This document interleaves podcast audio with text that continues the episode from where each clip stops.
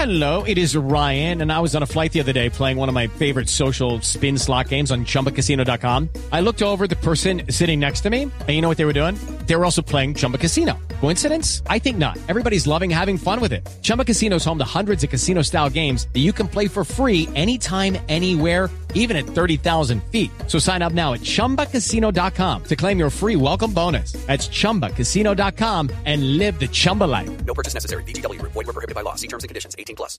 It is Ryan here, and I have a question for you. What do you do when you win?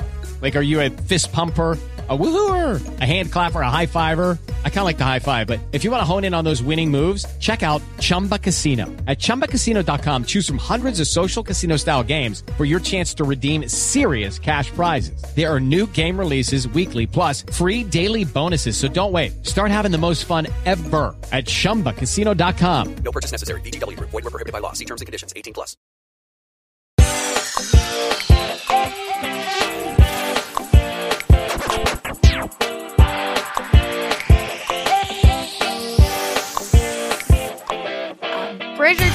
Episode one is over, but we are just getting started at the Bridgerton post show recap. Uh, I'm Kirsten MacInnis, and I'm here with an amazing group of women to discuss the season one, episode one of Bridgerton. Um, first up, Sasha Joseph is here. Sasha, how are you? Uh, so excited to be here. Can't believe we're finally back talking Dark Walk, all things Bridgerton. Just want to be clear, I'm only here because the Duke is hot. Honestly, yes. Uh, I was DMing with Sasha today about how upsetting it is that there's only really one man for us to objectify on this show, and it is the Duke. Agreed. Uh, but Sasha and I are not alone.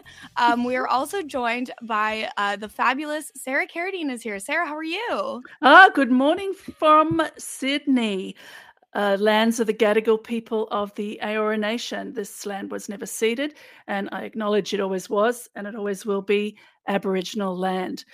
Very excited to be back with the Dark Walk crew to talk all things Bridgerton, uh, uh, heaving bosoms, manly abdominals, the occasional glimpse of a bottom. Um, I'm here. Every time she says manhood, like take a drink. I Um, know. Priorities, like honestly. Uh, uh, and then last but certainly not least, we also have Geneva Guadalupe here. Geneva, how are you? I am great. So happy to be here. I cannot believe that, you know, Bridgerton came out last year, kind of, you know, around this period of time. And now it became this like huge phenomenon. And now we're even getting close to season two, which is so exciting. Um, so I'm really glad to be reunited with you all. And unfortunately, you know, Sasha, I don't know how you're going to de- fare in season two because from what I know, we're not going to see much of the Duke. So. But I mean, season two, I'm excited because listen, representation, the main, um, well, Anthony will be right, the main with Yes. his love interest will be an Indian woman. So I don't care. It's we're we're good people because when Duke leaves, representation comes in for me personally as an Indian woman. So so we're good. And honestly, um, for anyone who's read the Bridgerton books, uh, the second one is one that I've definitely gone back to reread because it's a really fun one. So I think season two is gonna be really good. Um, we are going to be recapping all of season one of Bridgerton, episode by episode. These episodes are going to drop, I believe, twice a week, uh, leading up to the premiere of season two, and then we will have episode by episode coverage of that as well. Um, and we'll keep you all updated on the schedule um, as it gets closer to because I'm not going to make Geneva open her spreadsheet again today. Um, but uh, if you're like, oh, that's too slow, I can't get enough. This this group of four has already uh, covered Bridgerton season one in more broad strokes. Uh, we did that on the post show recaps patron feed. Um, however, it is free to check out. So uh, you can also go back and get our takes from early 2021 uh, instead of early 2022 if that so uh, interests you. It was a different time, but I wonder if our thoughts are the same. I know, right? That's Someone else do this for us where you don't just be like. Sasha, you said you hated blank and now you love him. What's going on? So What has changed me in this year? I mean, what hasn't changed in this year, right? Good point. Um, but yeah, so uh season one, episode one of Bridgerton is basically just a lot of setup. We are setting the stage for the entire season to come. Uh, and the episode is called Diamond of the First Water, which I should have mentioned before, but I didn't. Um, sue me. no, that's fine. You're now starting the episode anyway. Like no one fine. listen, if this is not the podcast for maybe all the the correct things, but this is the podcast for all the drama, baby. That's Yeah, why we're you're here- here. We're here for Julie Andrews. We're here for the hundred first percent. two lines containing the phrases sorrowful sows and mm. shockingly pr- prolific. And revisiting, I was excited again by her voice, taking me right back to when I was a tiny child and taken to the sound of music three times. Uh, eh, first release, I will say, on its first release, uh, and um, how she has guided me through many parts of my life. And here she is to tell me all about uh, Regency London, and I'm thrilled. Yes. Um, so f- I guess before we get started, we should maybe go around to remind everyone of kind of our histories with the show, with Regency romance in general, that kind of thing. Um, Geneva, what got you so into Bridgerton to start? Yeah, so I would say that in terms of the past and like my interests, it kind of started with a lot of um, you know, Regency, Georgian era, a lot of those sorts of uh content, especially also like Pride and Prejudice back in the day. That was kind of very huge for me, whether it was the books, the different film adaptations, etc. And then also just the general twist of Shonda Rhimes um, and her shows. So like I was a huge Scandal fan and How to Get Away with Murder fan. Um, and so for me, you know, seeing the blend of like these two worlds together, I think was going to be really special to me. And so I was really excited about it. Um, and especially just to see that, you know, even though maybe some people have some claims about historical accuracies or inaccuracies, I was excited to see just kind of like people cast for their ability and um you know being able to tell the story in maybe a, a new fresh way. And we still in this actually in bridgerton we kind of do see some uh, modern elements in it as well especially with a lot of like a lot of the you know balls or different events. They have a lot of the string music like thank you next and a variety of other things. So i think because you know we're telling a past story now today it's always good to hear um, kind of see some uh, different twists and realities within that. Yeah, definitely. Um, Sarah, what what about you? What's your your history with uh I guess historical fiction and romance? Yeah. Well, romance, uh, blah, boo. I'm anti-romance. I'm anti-love. I think it's stupid. I don't dare want you. to- no. Oh, yeah. Are you on the right podcast? Are on the wrong podcast. um, but you know, despite my my punk roots in the 1970s, I suppose I've softened uh, somewhat. The reason I wanted to watch Bridgerton was uh, entirely and solely because of Shonda Rhimes. So I thought, well, if it's good enough for Shonda, I suppose I could give it a look out of half an eye. And within the first five minutes, I was completely enraptured. Of course, I want them to fall in love. Of course, I want them to live forever. Uh, when there are perhaps problems coming down the line, we don't know because we're just on episode one. Uh, I was very, very anxious and I wanted them to get back together. So it's true that even a curmudgeon can be softened by romance and by the fashion of the age. And also, as Geneva said, I was really fascinated to see how they used the time that the that the uh, show is set in to talk about our time now. And I was particularly struck on rewatching something that Daphne says quite early in this episode about what a woman is bred for and what her value is. And one could say, oh, ho, ho, ho, the old days. Uh, but uh, I think any woman alive uh, might find resonance in in her words. Definitely. And uh Sasha, what about you? What what drew you to Bridgerton? I really like the idea of the show, like Geneva and Sarah talked about, where you know, the idea of Shonda Rhimes and diversity because listen, like Britain was out here, right? This is in 1813, conquering everyone. So, you know, the the empire, the the sun never set on the British Empire, right? So it's really interesting to me because um that's always I'm Indian, right? We were conquered by the British. So I've always been really fascinated by all of that and um you know bringing in diversity that for some reason Hollywood or you know whatever we've never seen before, which is weird because obviously these people existed around this time. It wasn't just everyone was white at the time. So I don't know. I I love the twist. Shonda Rhimes, of course, and I'm a sucker for love story. Like I like Christmas stories, especially, are my favorite. The cheesier, the better. Uh, I'm Jewish, so I don't know what that says about me, but yeah, I'm into everything love and diversity. Amazing. Yes. And and for myself, I have been reading Regency romance novels since I was like I don't know, 9, like way too young to be reading that stuff. um so I've just always been really into that. Um just like Geneva obviously love Pride and Prejudice. Ugh, Pride and Prejudice, but like not just any movie adaptation. It has to be the BBC miniseries or get lost. Yeah, makes Um, sense. I don't I also used to watch. Keira I don't know if people are aware of the YouTube uh like web series, the Lizzie Bennet Diaries. That was also Oh, yes. a thing I really enjoyed as well. So I'll take Mm. Lizzie Bennet Diaries as well, but no Keira Knightley. Get out of here. She's she's not meant for Pride and Prejudice. probably not. It's just not right.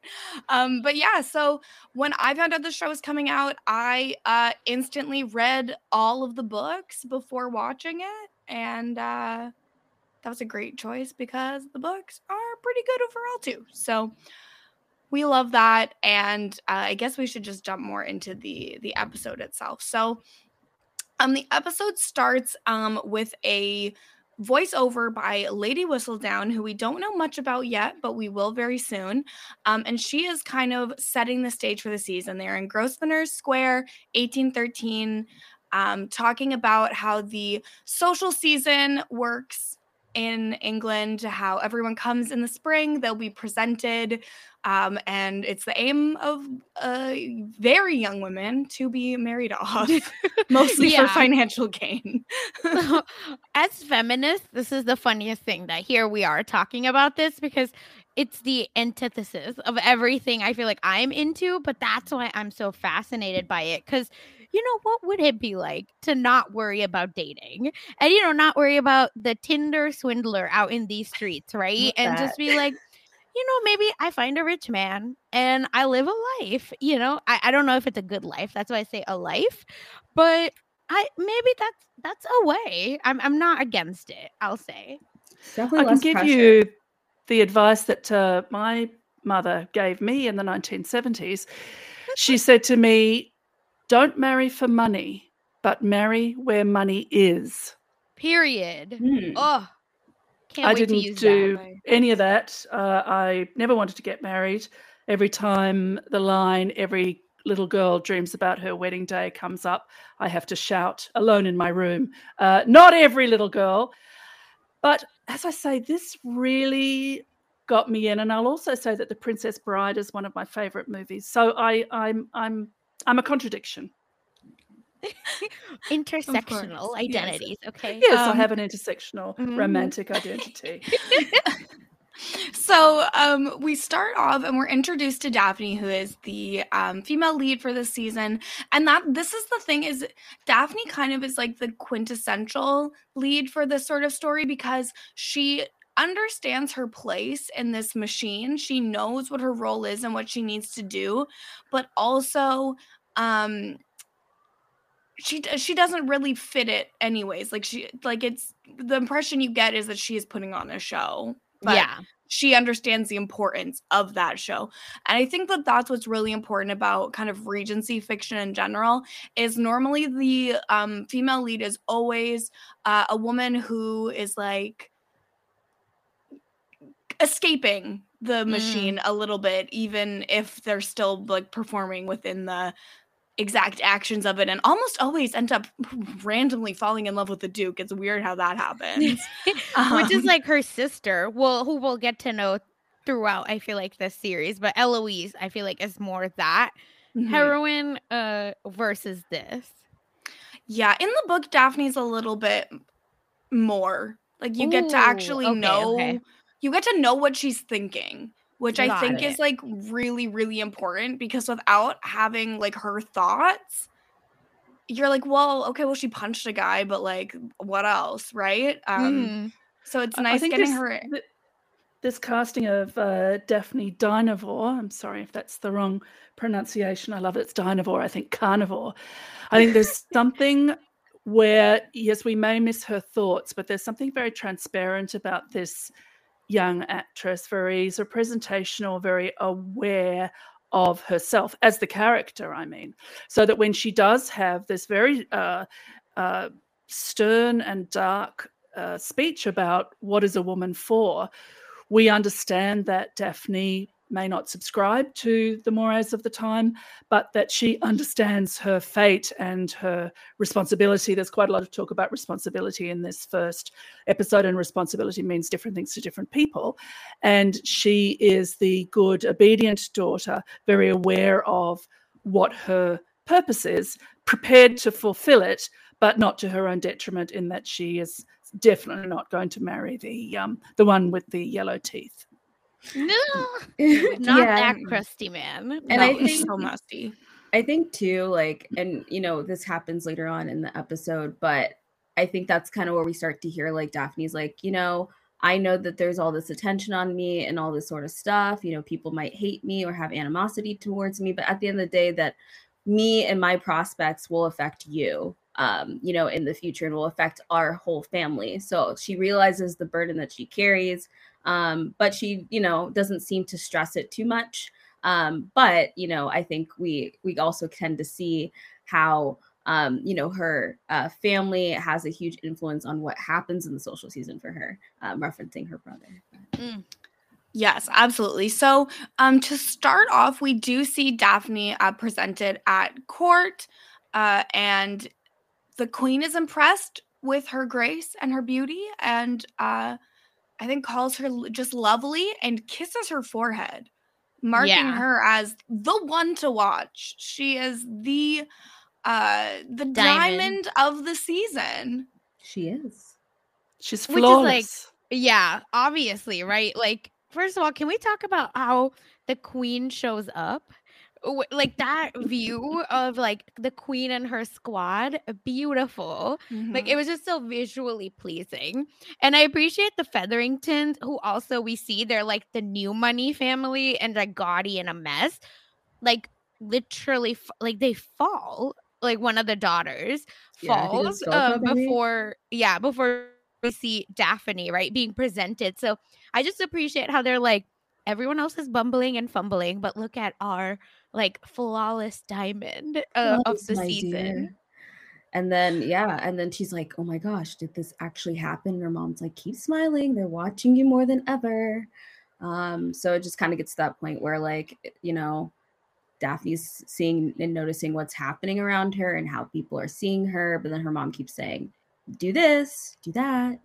This is what you're supposed to do. This is what's going to happen now um Yes. but very exciting i guess for the family at least to have the queen's approval yes, The, uh, this. Sorry, go ahead. sorry. mama, ha- well, the mama has a lot of children to get off her hands, a lot of children, and uh, I think she feels a responsibility as a dowager, uh, or we would say widow now, uh, to make sure that they marry well. And absolutely right, uh, Daphne's marriage will set the tone for all the rest of the Bridgertons alphabetically coming behind her.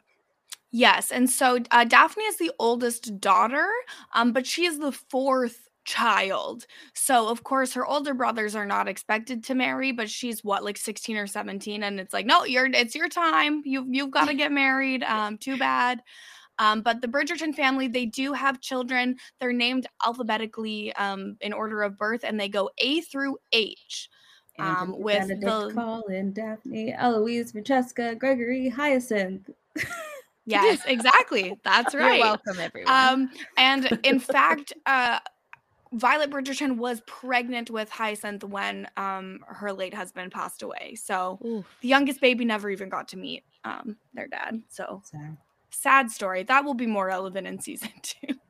um, but speaking of the family, uh, Yes. because their father has passed away, the oldest brother Anthony um, is res- he's responsible for the family. It's his uh, responsibility to ensure that Daphne is um, married well and is not, you know, spending all of her time with like a fortune hunter or anything along those lines. And he takes it very seriously when he's not sleeping with opera singers on the side of the road.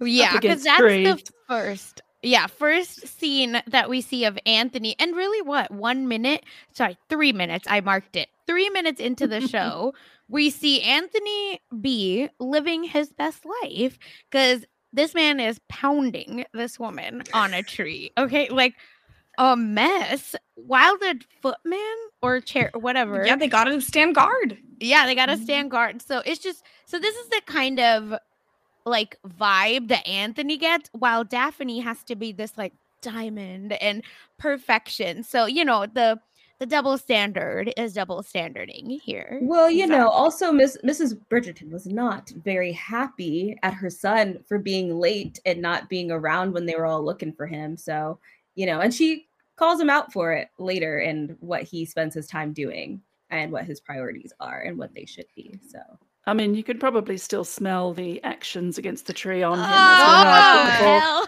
Well, it was a smelly time.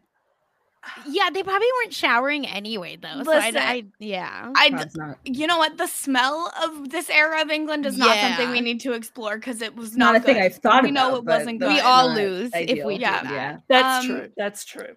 Good lord. Um. So So Julie Andrews tells us that the brighter a lady shines, the faster she may burn. And this is such a great phrase. And it's also speaking of the peril that Daphne's in. Yes, wonderful that the Queen has called her flawless and incomparable and given her a kiss. But she now has to very, very quickly secure a match because uh, heaven forfend that you would get to the end of the season and not uh, have a proposal. So there's this time pressure on all the young ladies, but particularly on on Daphne as the sort of the standout of the season. mhm. yeah, and that saying um is it it comes from normally people talk about like a candle that burns bright will like burn down the most and it's just another comparison to women as like something that um gets used up uh so you know you'll love to hear it um but this is where we kind of get the introduction of Marina Thompson, who comes in. She is a distant relative of the Featheringtons. She will live right next door to the Bridgertons. And, ooh, watch out, Daphne, because it seems that all of the men like Marina better than her. I mean, possibly because she doesn't have an older brother uh, looming on her shoulder, but still, she's much better liked. Oh, yeah. And, And they were was, like, expecting her not to be look. I mean, I guess they were expecting her not to look great, not to look as beautiful because they're like, who who is this cousin that is, you know, you know, how are they going to really cause any competition? But it's like, oh, Marina is stunning. So this might even be an issue for the Featheringtons to even get their daughters married off because now Marina is competition for them too. Yes, She's and they the talk country about. cousin. Mhm. Sorry, sorry, Kirsten. She's the country cousin. She's poor. They don't expect her to have any uh, education, beauty, elevation, anything like that. But in fact, she arrives so beautiful and so simple. And I think that's that simplicity that also fights against the over ornate, uh, brash, colorful new money. So she stands out in that way as well. Yes, and she uh, instantly catches uh, Colin Bridgerton's attention at the the first ball. Um, at this ball is where Daphne um, is really speaking with um, Lord Nigel Berbrooke, that musty yellow toothed man that we do not like. Uh, and in escaping from him, she meets Simon Bassett, the Duke of Hastings, and she has a very um abnormal introduction to him because normally at this time you would need to be introduced to someone by you know a mutual. You don't just run into someone but she uh, asks asks for his name very firmly.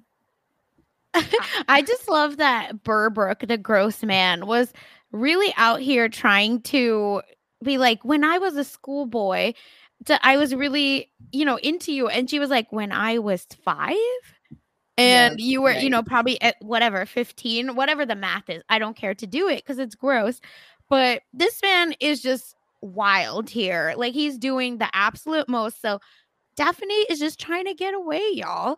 But of course, the Duke being the Duke, and he's, you know, he's not trying to find a match, right? He's just there for because unfortunately M- Lady Danbury makes him go. Uh so he's just like, yeah, right. You're just like all the other women, but you're trying to come up with a better way to run into me and talk to me. so I just I love this back and forth with them. And who knew that by Daphne trying to get away from her brother and getting lemonade would lead her into a worse position and then Yeah. just clearly awkward. And she's like, Oh, my brother summon- summons me. Adieu. Okay, bye. um, and then we see that interesting interaction where Daph- where, you know, Simon or, you know, Duke of Hastings is like, You don't know who I am. You're you're lying. This is an excuse you're making to talk to me, that sort of thing in so many words.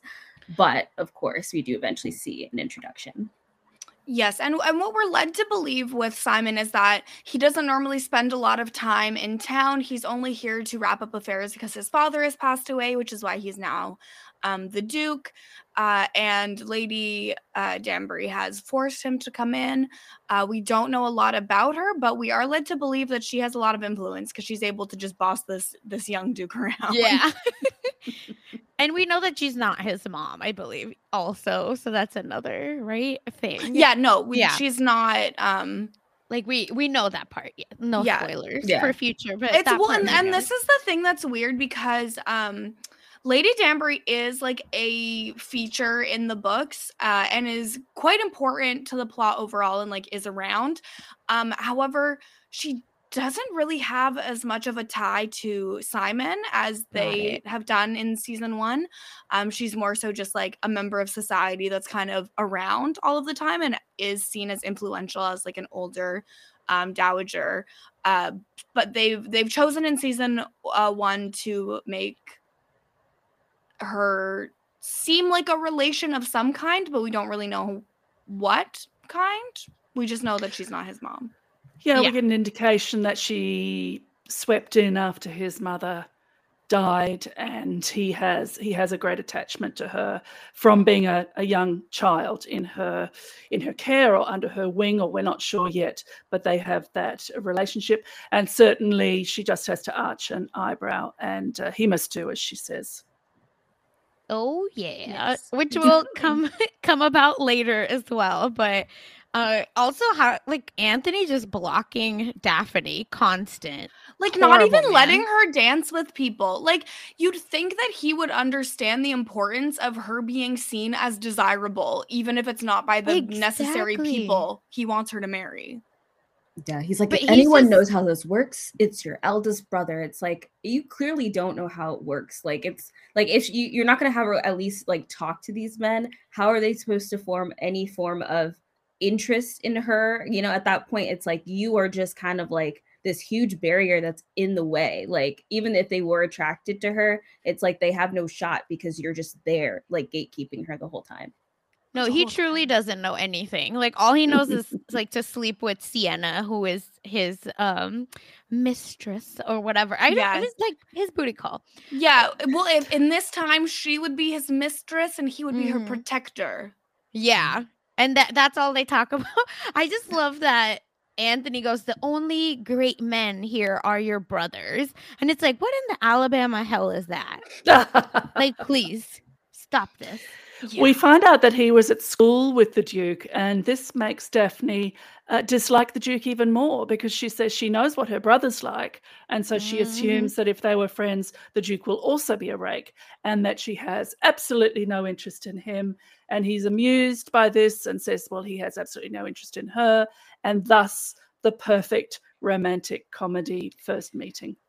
Yes, we love. Listen, this is a romance show and it has the romance tropes. And let me tell you, is there anything I love more than an enemies to lovers fake dating romance? I No, can't that's think of truly anything the best. better. the best it's the ble- uh, the best like plot plot point like pathway like um, map honestly like it's great it works every time And if you like that, everyone, I recommend you read the book The Spanish Love Deception because it is chef's kiss perfection. It has all these tropes. Ooh, Um, love. down. Oh yeah. um so uh before I, I say before we go any further, uh I think we should probably take a, a break for uh, a, a little ad. So we'll be right back after this. Step into the world of power, loyalty, and luck. I'm gonna make him an offer he can't refuse. With family, cannolis, and spins mean everything. now, you wanna get mixed up in the family business. Introducing The Godfather at ChumbaCasino.com. Test your luck in the shadowy world of The Godfather slot. Someday, I will call upon you to do a service for me. Play The Godfather now at ChumbaCasino.com. Welcome to the family. No purchase necessary. VGW Group. Void where prohibited by law. 18 plus. Terms and conditions apply. Lucky Land Casino asking people what's the weirdest place you've gotten lucky? Lucky? In line at the deli, I guess? Aha, in my dentist's office. More than once, actually. Do I have to say? Yes, you do. In the car before my kids' PTA meeting. Really? Yes. Excuse me, what's the weirdest place you've gotten lucky? I never win and tell. Well, there you have it. You can get lucky anywhere playing at LuckyLandSlots.com. Play for free right now. Are you feeling lucky? No purchase necessary. Void where prohibited by law. 18 plus. Terms and conditions apply. See website for details. With the Lucky Land slots, you can get lucky just about anywhere. This is your captain speaking. Uh, we've got clear runway and the weather's fine, but we're just going to circle up here a while and uh, get lucky. No, no, nothing like that. It's just these cash prizes add up quick. So I suggest you sit back, keep your tray table upright, and start getting lucky. Play for free at LuckyLandSlots.com. Are you feeling lucky? No purchase necessary. Void where prohibited by law. 18 plus terms and conditions apply. See website for details. And we're back. so we've just finished dealing with the first ball, the first introduction of Daphne and Simon, and we get to see kind of the, how the season is starting to progress. Now, the Featheringtons are having men basically knock down their door to see Marina, not to see any of the the Featheringtons, uh, and Daphne is not really having anyone there except for Nigel Berbrooke. And when another man shows up, Anthony's like bullies them into leaving and is like, Why are you in my seat? Which is why are you sitting next to your sister anyways? Like go go touch grass. I don't know. Go touch Siena. Like instead Yes! of being here. My God. Like such an annoying orange. Like he's truly the worst. And he drives me crazy because you can tell that he's just compensating for his own insecurity. And he's like, I am man. I am the um, you know, head of this family. I'm the I'm is it yeah, Lord Bridgerton. Like stop, Yeah. shut up, Anthony. Just stop it. And I just love that girls like you is playing, and then he's just like, Am I the first gentleman? Shut uh, how dare you? After ruining everything. Of course you're the Yeah. first gentleman, idiot. he's like, Oh, good. I'm here before anyone else. No, that's bad, Anthony, you idiot. You're her Yeah. brother. Yeah, No. and then it's like, and then it's like the like you know their mom is kind of at this point like, okay, well we have to get Daphne with someone because Anthony's not helping the situation. So like you know when Lord Berbrooke shows up, you know Eloise is like, well clearly Daphne is not into this. I'm gonna hang out here. Like I want to stay, and but she's like, I believe you should you would have to go. You know her mom mm-hmm. at this point because at this rate, is Daphne ever going to be slightly alone with anybody? Probably not if Anthony is just lurking around awkwardly and rejecting everybody for any single thing that they've done. is this is part of the wonderful work that um, is done by the show. It's not just that enemies to lovers is a trope. They don't rely on the fact that we'll just buy that. They are really careful to build up uh, Daphne's state of mind, Daphne's Mm. physical situation, her domestic situation, and what her feelings might be. And we are a little less time, but still time spent with the Duke, understanding his uh, in feelings of entrapment, his desire not to be uh, mobbed by mamas and these uh, young girls that he has absolutely no interest in. He has declared he will never marry, he has declared he will never have a child. So there is not just enemies to lovers, but we see the work being done to bring us into their feelings, to bring us into who these people are, so that when they make the deal, we can see it has followed on from all the events beforehand. Yes, absolutely. Um, and this is where we do see um, they go to the theater with um, Lady Danbury, and she and Violet are kind of scheming a little bit because um, Lady Whistledown has not had nice things to say about either Daphne uh, or Simon.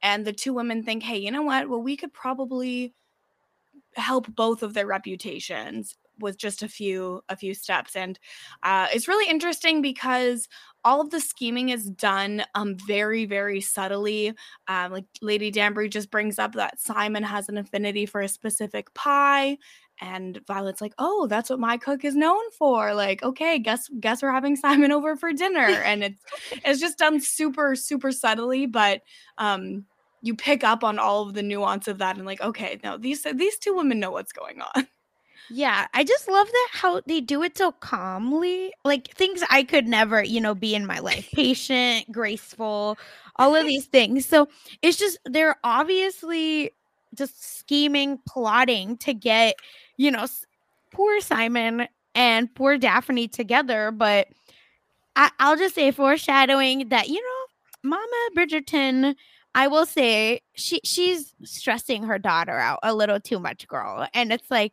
maybe let's work together, not, you know, behind her back, literally. Cause I'm like, Daphne, can you not hear any of this? How? Because they're all sitting in the same booth. But I think Daphne is like, the queen just shaded me. And she just said, oh, she made quite an impression, however fleeting it may have been. So maybe that's where Daphne's head is right now brutal. Also, it's very strange to me how much they actually are encountering the queen. Yeah. and, like I think that it would be a lot more normal that at like maybe at a really big ball for like someone who's really up there, mm. maybe like the Prince Regent would show up, mm-hmm. but like I don't think you're just encountering the queen at the theater. I love the yeah. idea that you could though yeah, it makes That's it very true. very special, very personable in some ways. She's the queen of the people. Looks like the rich people, but people. yeah, exactly. queen of the um, rich people. That's so perfect. Yes, and so we're led to believe the implication of Lady Whistledown is that um, nobody is interested in Daphne, therefore she is not desirable, and that um, Simon is not, you know, taking the bait, which makes every mother uh, with a marriageable daughter want him even more. Like, if I can be the one, like, if my daughter's the one who catches the Duke of Hastings, then that will be such a coup. Um, and so he's getting like way more attention than what he would want and Daphne is getting no attention and she needs attention in order to get married. Yeah, yes, and it gets and- to the Go ahead. I was just gonna say, and it gets to the point where, um, you know, Daphne has to express this to Anthony. She's like, you know, like Lady Whistledown has declared me ineligible, and then Anthony's like, oh, well, you're giving far too much credit to someone who's anonymous. You know, ultimately, the Queen's word is probably more important than Lady Whistledown. But Daphne's like, you're literally scaring every single suitor that I have away, you know, and you have no idea what it means to be a woman and have everyone, you know, uh, you know, your entire life reduced to a single moment. This is what I've been raised for. I have no value. If I'm unable to find a husband, I shall be worthless. And then he's like, Well, Daphne, you're a Bridgerton. And she's like, It would be easier if I'm not. Um, so I guess, yeah. you know, that ties into kind of what we were talking about earlier. And, you know, the, you know, the pressure of, you know, back in this era, it's like your worth is getting married to whoever, um, you know, and she knows that who she gets married to will set the d- tone especially because you know she has been pronounced by the queen um, to be you know kind of the the favorite of the season. Um, that that's going to lead to potential prospects for like Eloise and her other sisters as well. Yeah, but I also want to say that you know they Anthony's maybe right that the queen's opinion is the only one that matters allegedly. But guess what? The queen is out here reading Lady Whistledown and she's being like, "Oh, well, Miss Thompson, where you at? Because looks like you should have been the diamond. Because, you know, all the boys are coming to the Featherington yard for her. So it's just, it's really funny that Anthony's so daft in this way that he just cannot put two and two together. And, you know, th- this is where he can't look past his own privilege, right? Of being just like a man and the what I think Simon says uh that he is the ninth firstborn of the firstborn. So it's just that he's dripping in privilege. Uh so he really can't see past his own nose, is what I feel. Well, exactly. And like he's not looking to get married, so he doesn't have the experience with the quote unquote marriage market. Mhm. And so he doesn't he doesn't understand all of the little social tricks and and how everyone is going to feel because he's never had to care about them before. But now he's acting like an authority when he has no idea. He doesn't know how to be an authority on this because he's not part of it until he decides to wed. Yeah. Yes. Uh, He even has that privilege of laying aside his responsibility because he, one thing he says to the Duke when they're talking about taking on the mantles of their fathers, that both, both their fathers are now dead, Anthony says to the Duke, I have something you don't have. I have brothers. So you can see that he is very uncomfortable in his privilege, poor darling, uh, and is presumably plotting to put the mantle of responsibility onto the second brother, uh, Benedict. Benedict. You can remember because it's B. Yeah. A B C D E F G Oh my god. But yeah. Uh so yeah, that's basically why I just I wanted to make that note about Anthony too. It's just like he's driving me crazy and the queen is the biggest gossip. That's probably why she is going to the opera and all of these things because she needs the tea, baby. She didn't have podcasts back then. well, and like they, the only thing they have like blind items is like Lady Whistledown and other like Mhm. anonymous gossip, like chat book type situations. Mm-hmm. Um, and the other thing, okay, here's the thing that bothers me the most about Anthony. Like, obviously, it's everything, but like, he's That not even hot. That he's not even hot. That Is his bum, bum so. I mean, I don't think it's that great. Yeah. Like, it's a butt. Yeah, but I mean, I've seen better butts. yeah. We're here we are, butt connoisseurs. Not that. I mean, I Um, wouldn't go that far. Listen, if we're gonna jump in, we're jumping in all the way.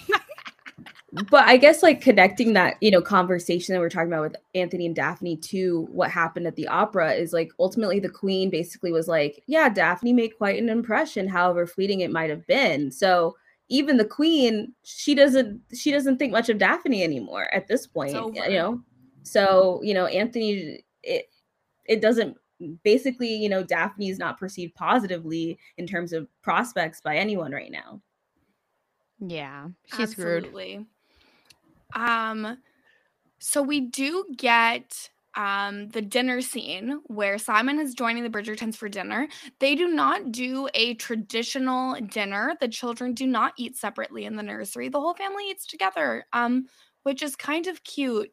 Um, Violet specifically says, like, I know it's controversial, but like we actually like each other. So it's nice to get that sense that this is a family that actually really cares about each other and want to be around each other um as compared to like uh, i don't know the featheringtons who all seem mad as hell all the time And also, in stark contrast, we will find to the Duke's uh, upbringing what we know about him so far as his father is dead.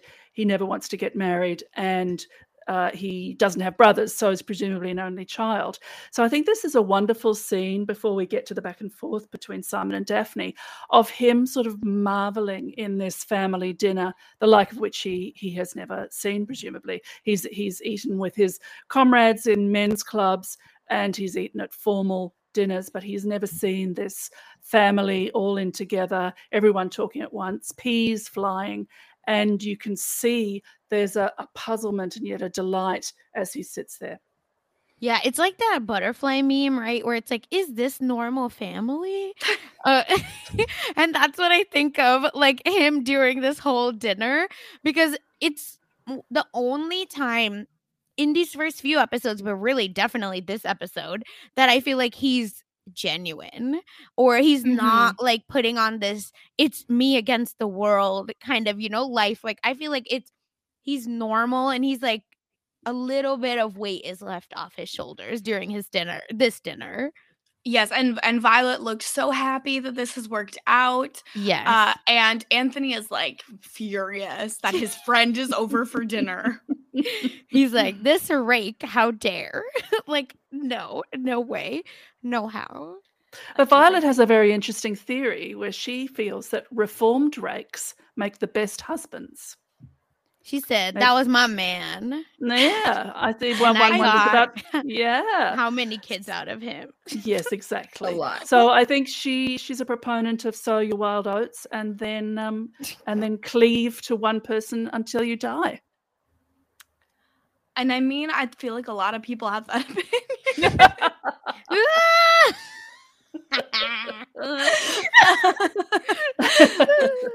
I, I think that's probably a, yeah. Everyone live your life. Don't don't feel like you need to wait for one person. But if you want to, also that's okay. yeah, do what feels right for you. Yes. That's the moral of the story. Period. Thanks, Sasha. I appreciate it. Yeah, you're welcome. Thanks for I the know you needed it. Oh, Oh my god. No, you needed that push. I'm saying to live Oh. your best life. I was oh, like, of whoa. course. No, I was like, oh my god, Sasha. no, I was saying to live her best life. Escándalo. Okay, Meanwhile, oh Gevena's God. dying right now. Yeah, Gevena's like, I gotta go. I'm leaving. It's Gevena fine. and that was it. One podcast only. Bye. bye all. No, just kidding. Yeah, I've never had someone quit live on air, but you know what? There's a first time Imagine. for everything. You know, new things happen in 2022, so that might happen right now. Just Oh kidding. my god, she said she's leaving. Oh my god. No, Um, it's it's a joke. I know. No, I'm just making Um, sure the audience knows. All right. Let's Well, tune in next week to see if Gevena deigns to join us or not. Ooh, cliffhanger. Ooh, yes. um, we do have at the at the dinner table. Um, Daphne and Simon do ultimately start arguing because they really did not get off on the right foot, and nothing has been done to correct that. Like, there's like when you get off on the wrong foot with someone, I feel like you have to talk to them and be like, "Hey, like I'm really sorry about that. This is what was going on," and then you can like make it work. But like, they've had none of that. They The dude thinks he's perfect. He's like, "Oh, you must be happy sitting next to me." and I mean, to be fair, I would be. Yeah. I mean, I would be, but based on how their last interaction went, would she? I mean, Well, because he really thinks that that last interaction was her like trying to force the matter to get an Yeah. introduction. So like this man is up here acting like he is God's gift to the world, and that and he thinks that Daphne agrees. I hate to say this, but where is the lie? Yeah. well, Daphne mhm. doesn't agree. oh, listen, Daphne girl, because Daphne don't know the ways of the world. You feel me? As Yeah. soon as she figures it out, spoiler alert, things might change. I don't know. she's but the point is, if a man that looks like that sits by you, you make it work, baby. Somehow. but for some reason, she's like, "Oh, you know, you're friends with my brother, and as we know, my brother's crazy, so you must be crazy too." Which means, nope, sorry, or at Yeah. least that's what I'm going to tell you, so that you don't think that you're so great as you claim to be, or whatever and whatnot. So She's trying to put him in his place, and you know what? I respect it. I do. They're both very proud people. Uh, and why wouldn't you be as an extremely attractive, titled person in, th- in this day and age, them. right? but exactly. then but then this man okay because of course he you know he he was his ego was bruised he was rejected he said i'm anything but interested in you the eldest sister of my oldest friend yet another recent subject of a certain writer chase neat desperate and she's like i shall have you and he's like to marry that is tell me i'm wrong It's mean. He's me- he's mean. He's Yeah, pulling he out the lady mean. whistle down. He's being a bully. yeah, he's toxic, which is, you know, here we are. He, he says he doesn't want the mamas and the young ladies to be flocking him, and here's a young lady who's not flocking him, and he doesn't like it. yeah he's like why aren't you like everybody else It Well, because he thinks this is like a con that she Mhm. is actually like everyone. Exactly. Yeah. She like she like really he really thinks that she is yeah, the swindler in this situation. but she got Um, money. yeah. But like she she doesn't like necessarily need his money and attention. She just needs like any wealthy titled Yes. gentleman's money And Duke is higher than Lord, right? Yeah, so Duke So, is like as high as you can get without being royal. Okay, yeah, exactly. So that's also another thing why people maybe are Mhm. interested in the Duke. Yeah, Duke Duke is like top of the food chain um for Yeah. the the whole like season situation. And I believe um Anthony is a viscount, so he's definitely titled, you know, above a country baron type situation, but he's a few steps below a duke. Yeah. At least one step below, at least two steps below a duke. I know. Because it'll be a not duke and then a few Anglophiles. marquis. But then is viscount next? I don't know. But and And Lord then there's is Baron. yeah. Well, it's because a lot of the like a a lord nece- doesn't necessarily mean anything specific, oh, right? Sarah? I see what you're saying. Yes. Like yes. they they would call him Lord Bridgerton, but he's a viscount. Yeah, yeah, yeah. Yes. Got it. And I do believe like it would be appropriate to call Simon like, "Oh my lord," like you wouldn't be like, "Oh hello, Duke," Yeah, that's true. That's true. right? Eh. Mhm. Yeah, if I'm wrong, I'm wrong. No, no, you're right. Listen, I've heard a lot of fiction set in this time and place. And also, Oh, we, no. we we both live in monarchies. Oh, Technically, true. yes. That is Commonwealth. correct. in the Commonwealth. Yeah, so it's Duke. Marquis, Earl, Earl, Viscount. Earl. Viscount, Earl. and then Yeah. Baron. Yeah, and Baron. And yeah. Earl. I etc. forgot Earls.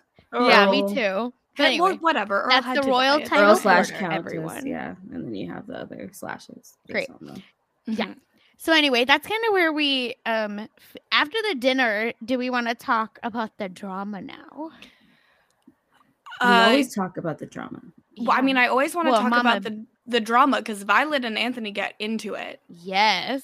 This is where I feel like because I was a little stressed on Violet, right? I'm like, girl, you're the mom. You're still technically the head of the house inside the house, right? Like not out, not in polite society, but in the house, you're the head. So stand up for your child for once. So finally they do um Anthony and Bridgerton, Mama Bridgerton or Violet start talking. And then I just, I love that she now starts to drag him back and she spills all his tea because she's like, Oh, now you want to be in our house, in your office, instead of a certain soprano?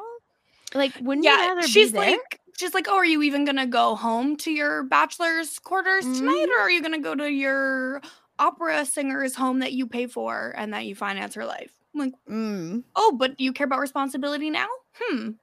yeah. Are you are uh, you dependent on your brothers to do all the work, or are you actually gonna show up and talk and do your duty for And once? if your father was here, Daphne would already be matched, which is very true, probably at this Mhm. rate. I think he probably would have been like, Yeah, you know, I want a good match, but I don't think he would be spending as much time as Anthony has to like literally Mhm. say, No, this is my seat, or nope, this person hasn't paid their debts. No, this person hasn't done this. No, this person is not the right occupation, et cetera, et cetera. Mhm. So yeah, like a, a father figure would be at the balls sometimes, not always. Uh, maybe in a gambling room. Uh, would probably not care too much about who their daughter's dancing with unless she like messed up and danced with someone three times in one night. Yeah, oh, no, like that's the no, basically. Um, two dances is a lot, but like three dances, game over. I think he would care about that. I think that if someone came to him with a proposal and he was like, "Well, I know this person doesn't hasn't paid their gambling debts," he probably would decline their offer. But like he wouldn't be there every step of the way. He would leave it to Violet to get things going and figure Let out the what was women do the work. Exactly. Yeah, it's giving interesting. lion, lioness. yeah. She- Literally, it- let her go out and hunt. Yeah. let her hunt. Yeah. and I'll do She- all the signing. She doesn't seem at all judgmental. She's not judgmental about the mistress. She's just saying, I know about the mistress. And given that we've surmised that her husband himself was a reformed rake, I don't think she's anti him having a mistress, but she's saying, you have you can do that but you also have to step up and if you want to be the man of the household you have to act in that fashion and you are not Well, and I I believe, and my timeline might not be completely correct, but I know that Anthony is quite a bit older than Daphne. I think maybe 12 years is my Oof. guess. Like he's a bit older, so like he also is at an age where it might be expected of him to marry, um, since he is the current um Viscount and he does not have an heir. Like it would make sense for him to also be looking to marry at this point in time. Like it's not like he's like 2 years older and it's like well he's he's 18. Why why would he be getting married, right? Yeah, he's 30 and allegedly according to quick search and Daphne's 21. Yeah, th- there's no Yeah. way Daphne's 21. I'm sorry. Like I, I, think they made she's the like 16. I think that they just made them older to make it more palatable for people to watch someone getting married Mhm. off. Like she would have been May 17 Yeah. or 18 for her first season. She would not be getting presented to court at 21 in 1813. Agreed. It's just- Unfortunately. Like if if she was 21, she would already be considered on the shelf. oh my god. Which is so So sad. Like isn't that embarrassing? Like that's not good. Jeez. Um, and so after this, uh, Anthony's feeling very bad about not doing his duty, and so he he breaks up with Siena and says, "I can't, I can't see you anymore. I don't understand. You said you'd protect me always." You promised to protect me, my lord. What shall I do now? You shall leave. Listen, lady, like you're a young hot opera singer. You'll find someone else to take care of you. That would literally be your life at that point in time. Yeah. Perfectly reasonable. She's gorgeous. She has a lovely voice. She's lively. She Yeah, could she'd uh, she could have anyone. She'll be fine. I mean, I don't think she could have anyone, but like she would definitely have someone else who's gonna pay for her life. Yes. Oh my god, having someone to pay for your life. Imagine that. Hmm. I know in day. theory I pay for my own life, but like it's gross. right? I was unemployed for like three months of my life, and I will say it was low key nice to be like, wow, my husband pays for me. And then it got weird, and I was like, all right, damn it. Like, I'm hey, fine, I'll get a job. feminist. Yeah. Well, feminists can stay at home. Sorry, that was rude. But for me, I went back to Yeah, I mean, you did what was right for you, which is Exactly. the, the key tenant of all of it. Um, going back to that, um, back to Gevena. No, I'm just kidding. we do also get um there's also a little bit more drama with Lady Featherington because Marina's been there over a month and girl hasn't gotten her period, so Ugh, yeah, the trouble. sheets are too clean, apparently. Yeah. Ma- Marina already knew this was coming because right in the first like the first cut scene of her alone. I think this is the first time we see her alone. She's already checking the sheets stressed. And then uh Featherington and her damn maid, that damn maid, which again, not trying to ruin everything, so I'll let it be for now. But snitches like on her. So it, it got weird. But Marina, you know, it seems like there is something going on. And she does fight back and gets unfortunately gets hit. a slap. Yeah. Yeah, do you think I wanted to be here, Lady Featherington, to be around people like you, with people so out of touch, so superior, and then that got her a slap. Well, I mean, that's I mean, it was pretty bad to say that, so I guess. I mean, But I agree. Oh, but but I so also feel like she I think it's worse to hit a child, which is who Yeah. no, no, no. But this, I mean, the no, but I mean, she said that like she said that before she got slapped. No, I, I'm just Well, saying like no, I'm yeah. just saying like she shouldn't have said that, but also like I no, I I don't think that she should have been slapped. well, I think makes didn't even just mad. endorse to slap. No, I didn't. I'm just saying I did definitely did not. So I'm just he was like, uh, the record shows that I did not say that. Can we get that is the not the gotta words that came out of You that is not the words that came out of my mouth. I just felt like that like it, she probably should Yeah. have said that, TBH. But again, I feel for Marina because like it's like Lady Featherington needs to chill. And she basically was like, you know, I should be happy that I, you know, like have you know something against you or but when my husband hears of this or you know mu- you know your father you know all this sort of stuff about your recklessness so like lady featherington was rude um but Well, also we knew she was rude from the first freaking scene when she's mad that her daughter can't cinch her waist to the size of a freaking orange. Get out of here. Crazy. Which is like what a random fruit Like, to Yeah. decide. so that whole scene was just a mess in general But yeah. the thing is that the thing, the insulting thing that Marina says, and I love her speaking the truth to power, is Lady Featherington is Lady Bountiful. She has taken in the poor, country cousin and she has shown her a life that she could never have had and therefore this generosity should be responded to with abject gratitude and marina is not even slightly grateful in fact rejects uh, the entire setup, and that is what is so shocking to Lady Featherington. I think is to say is for someone to say, "I don't want this life." Lady Featherington says, "I've given you this wonderful opportunity," and for someone to stand up and say, "I don't want it," it's really shocking. And I loved it. I thought it was fantastic, and you know may have uh, contemporary reflections in what's happening now in our world. Yeah, and also say she is probably hormonal, which is also another reason why she, you know, said whatever she said. I don't know. Yeah. I've ne- not. well, like, it, I mean, but- surely she's bugging, right? Because Yeah. like she's been checking the sheets, she's seen no blood. exactly. uh, She's just as stressed. I She's think. in a situation where um that is not okay. You can't just right. It's yeah. It's a bad situation for her. So So yeah, getting called on it, um, she does not respond well. Uh no. Which is I guess all fair bad. enough. Um so the episode, the end scene of the episode all happens where they're all at Vauxhall um Gardens, there's some fireworks. Um They sure are. Yes, in literal many and ways. figurative Yes. um, fireworks. Um, so at this um, event, Anthony is like, listen, Lord Berbrooke, he's never been violent to an animal or a woman. He makes a good living. He pays his debts. You will marry him. He doesn't clean his teeth. I mean, probably most of them weren't doing That's the best. true. Also, care, dang. right? Yeah. Well, okay. What he looks like Sasha a just wanted to add to the list of why Like, he's like- not worth it. they really go out of their way to make him look just completely unsightly. Like I don't know what that actor actually looks like, but it's yeah, not a good look. but he looks like a toad on here. I don't believe that he Mhm. probably in real life looks like that, but horrible, just horrible. and I'll never know because I'm not googling it. Yeah, I was like, should I Google? And I was like, Um, eh, no, I don't really care too much. Because what if he does? What if he does look like that? That's just bad news. I don't want it.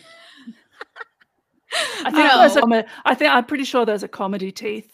I don't know that. Yeah, I even don't in think English it's English actor also like his those teeth. personality that we hate. Like I want to make that clear. It's like, Yes. oh, I looked him up normal. Okay, he looks normal. Okay. Um, Look, well, that's yeah. good. ate, Good. Jamie ate- Beamish is his name. he ate Sorry, a who? biscuit without a plate, so I'm I'm against him. Yeah, Jamie Beamish is his name. Amy. Yeah, Jamie Beamish. But you can put Lord Berbrooke actor. That's what I did. Okay. I he looks mean, fine. he looks like why, a normal. why is it literally the first three photos I see him of him are like the weirdest things though? Okay, here's the thing. A, the second picture looks like a mugshot, but yeah, I don't second Yeah. picture is bad. Oh, But B, I think this is just a. I think that he just is a very normal looking English man. This is Mhm. what Yeah, I Englishmen look like. Believe me, I know. Oh. Oh God. oh, but yeah. Yeah. So the point is, yeah, they, it's his personality. It's very good. ugly. Like you can make up for a lot with a good personality.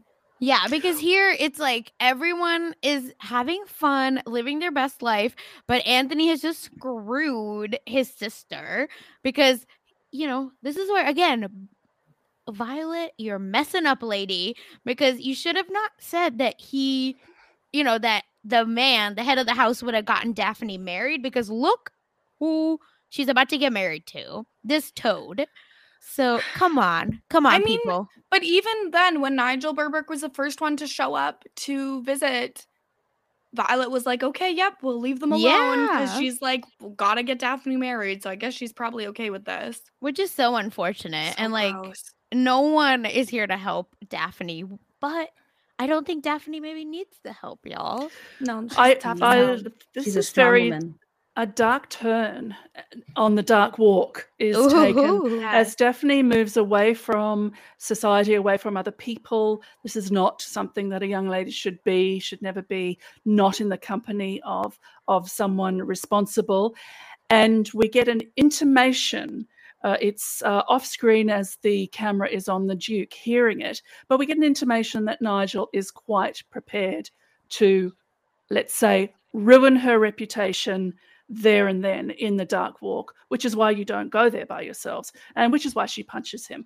But I like the darkness of that. I like the bitterness of that in the middle of this you know, glorious. The design is incredible. The costumes are amazing. Mhm. The lights of Vauxhall, this sort of buffoonish idiot that we all don't like, but we don't imagine how he could turn and offer sexual violence basically Mhm. against someone in order to make her his and think that's okay, particularly immediately after Anthony has said he's never been violent to an animal or a woman. And it's like, yeah, not in front of you. Yes, that is definitely the big point. The other thing too that I will bring up is the way they handle Lord Berbrooke is very different from how he is in the books. Um, he is a character in the books, and he is an undesirable suitor to Daphne, but he's undesirable because he's basically they make it seem like that whole family is really stupid. Um, like that the, he just like cannot carry a conversation, can't do like anything. And I believe the scene where she ends up punching him uh actually happens at a ball um off to the side. And I think he's like proposing to her like Mar- I'm so in love with you like you have to marry me um it's not seen as like the way it's done in the show uh and she he tries to kiss her which is not great but like it doesn't have the same sinister feel as it does in the show which i it probably serves the show well to have it be a little bit more um sinister but i also think it's kind of part of um they really intertwine a lot of different aspects from like the greater Bridgerton universe into this season of the show. Um, and I, I think it's more compared to something that happens in a later a later book slash season. Got it. Got it. Can't wait for to watch this again with maybe other characters. uh, but I just I appreciate that Daphne punches him because again we've seen her right as this damsel in distress with an asterisk right? Like she does stand up for herself but still she's trying to be prim and proper trying to find a good man and a good man not just a man.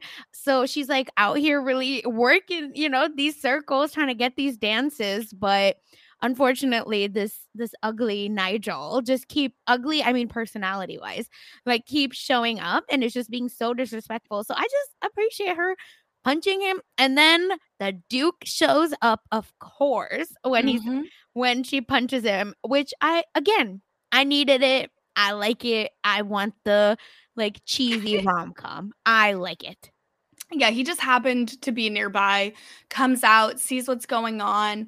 Um, at this point, Daphne is like, Whoa, my reputation will be totally ruined if anyone finds out about this. I've got to go. Uh, but Simon has a plan, something that could help both of them. Uh, because he is getting way more attention than he wants, and she is not getting nearly enough. So, if they pretend to fall in love, he will appear to be off the market and some of the the mothers will will chill out a little bit and Those she will appear to be highly desirable and more men will flock to her side uh so they've made this agreement and they walk out together Ugh. uh and people cannot look away. The i fireworks can't are going that's for sure. And then he has to say, "Stare into my eyes." Yeah, she doesn't she does not know how to like feign interest. He's like look into my eyes. Yeah she's And so then- over him. She's and then like they like start dancing. The fireworks are going. Everyone is staring. Uh, Closer. If this is supposed to work, we must appear madly in love. Uh, it's like it's a genius me. plan. It's a genius plan as long as neither of them actually falls in love. there's a Yeah. it's like uh and uh, a walk to remember it's like just one rule don't fall in But love with Daphne, she thinks Yeah. it's absurd, and Simon's like, "Well, I think it's quite brilliant, provided that you do not wish to marry me, and I don't wish to marry you. Whatever do we have to lose?" But we know foreshadowing. listen we know where this is going Yes. If you've Um, ever read any rom com or watched any rom com in your life, you know yeah what's gonna you know what's going on um and so at the end of the episode we get more of lady whistledown's musings and she is talking about a match that has been struck between daphne and simon uh and that's that's where we leave episode one Ooh. we did it I'm We in. did. um I loved it. Do any of you have anything else that we missed or we want to touch base on for episode one No, I just wanted to say I love that last dance scene. It's so beautiful. I just need some to go to someone's wedding so they can redo it and I can just, you know, be in attendance. Like that's that's just all I had to share about that. You could just renew your vows. me Oh, waiting true. for 10 years. Yeah. You could That's just you could do it already. There's I, there's no could set renew limit when you can renew your vows. Yeah, let me just do it every year. do it every year. Invite all three of us so we Should can it be with the same man is the question. Just I mean, Yes. Oh my Uh, god. I don't know how your literally in this husband room. really feel about that. unromantic getaway with him. Oh my god. Poor guy. He's I hope he. I hope Oh, that you not let him know that I'm on his side. Yes. I feel. I, I think there's so Oh, much there's so much in this series to satisfy many many tastes if you're here for the frocks there's lots of frocks if you're Mm. here for the romance there's plenty of romance even for dried up old sticks like me we might actually fall in love as well if you want to look at uh, our contemporary world as filtered by Shonda Rhimes through uh, through Regency uh, London and society. That's there for you as well. There's certainly social commentary. There's certainly political commentary. But if you just want to luxuriate and be I was going to say lushful. I don't know if lushful's. It's definitely not a word, but I quite like it. That's sort of lustful and lush Hmm. at the same Yes, time. Uh, there's yeah. plenty to come on on that front as well. So I mean, not nothing is for everybody, but I think this is very much for a very broad uh, audience uh, that you find your own meaning and your own pleasure uh, in its in its embrace. Absolutely. Um, and we've got nine more episodes that we will be covering over the next little bit. Um, No, I think leading up to seven. Season two. Seven? Is it only eight? Yeah. I feel like it's ten in my head. I know in my head too. Oh my I- god, I okay, well, we've got it up. seven more coming up. Um, makes me feel a little bit better about the recording schedule. oh my god. Yeah. Make sure everyone's le- you all are leaving us five star reviews if you love this. Yes, five star only. We do not accept lower Yeah. than five star reviews. Um, th- they're it's actually if you try to do it, it won't let you on this feed. Um, and you No, you just tempted people. Sarah, can you um help us out with the link to our our podcast feed? I know you had it written down. Absolutely. So you can subscribe to us and us only, get a direct fix to us, postshowrecaps.com forward slash Bridgerton. Easy. I should have known that, but I forgot. Um, but yeah, so uh since we're on you, Sarah, if people are looking to hear more from you, where can they find you? Uh, please follow me at Sarah Carradine on Twitter. That's I'll tell you everything that I'm doing, and I also love amplifying the voices of terrific podcasters all around me. I'm very lucky to be surrounded by many of them. Uh, three of them on this podcast right now. Uh, uh, elsewhere on post show recaps. Uh, it's uh, a little older now, but you could still revisit it. I covered landscapers with Grace Leader. Amazing. Uh, and Gevena, what about you? Where can people find you? People can find me at Peace Love Jen on Twitter. I tweet about all the reality TV that I am watching currently Celebrity Big Brother 3, Joe Millionaire. Um, what else is going on on TV? Like Love is Blind right now. Well, but I don't know, probably be beyond that by the time you guys listen to this. Um, anything, yeah, anything that's basically on I'm basically watching it. I'll be watching probably more stuff in my free time. That's basically all I do. And then you can just uh, also support not only uh, this podcast, The Dark Walk, but also support Silent Podcasts. Um, I, you know, run a lot of behind the scenes over there. May have a podcast at some point soon, but so stay tuned for that. Amazing. Sorry, a lot of background noise over here. There's someone setting off fireworks directly outside of my apartment building, which I don't Oh, think is wow. The. Buxo Ball. Yeah, Yeah, it's for you. It's for me. I just need to dance. Yeah, we Um, made it happen for you. So hopefully you guys couldn't hear that too loudly, but it was um It it was felt like they were hitting my window. Um Sasha, where can people find you? You can find me on Twitter at funsize underscore 04. You can also check me out on Silent Podcast. I'm sure I'm going to be doing something or the other um, wherever you listen to um, podcasts. It'll be on there. So um, make sure you go check that out um, and check me out for where I'm next. And what about you, Kirsten? Hell yeah. You can follow me everywhere at Kirsten Said What, including twitch.tv slash Kirsten Said What. And I have a weekly Bojack Horseman rewatch podcast with the great Lindsay Wilson um, at Bojack Horse Pod. Um, you can find that anywhere where you get podcasts. And by the time this comes out, I think that we will be verging on a new Riverdale uh, season. So watch out for that. Um, but we will be back uh, quite soon to talk about uh, season one, episode two of Bridgerton, uh, which is called Shock and Delight. So we will see you next time. Ah.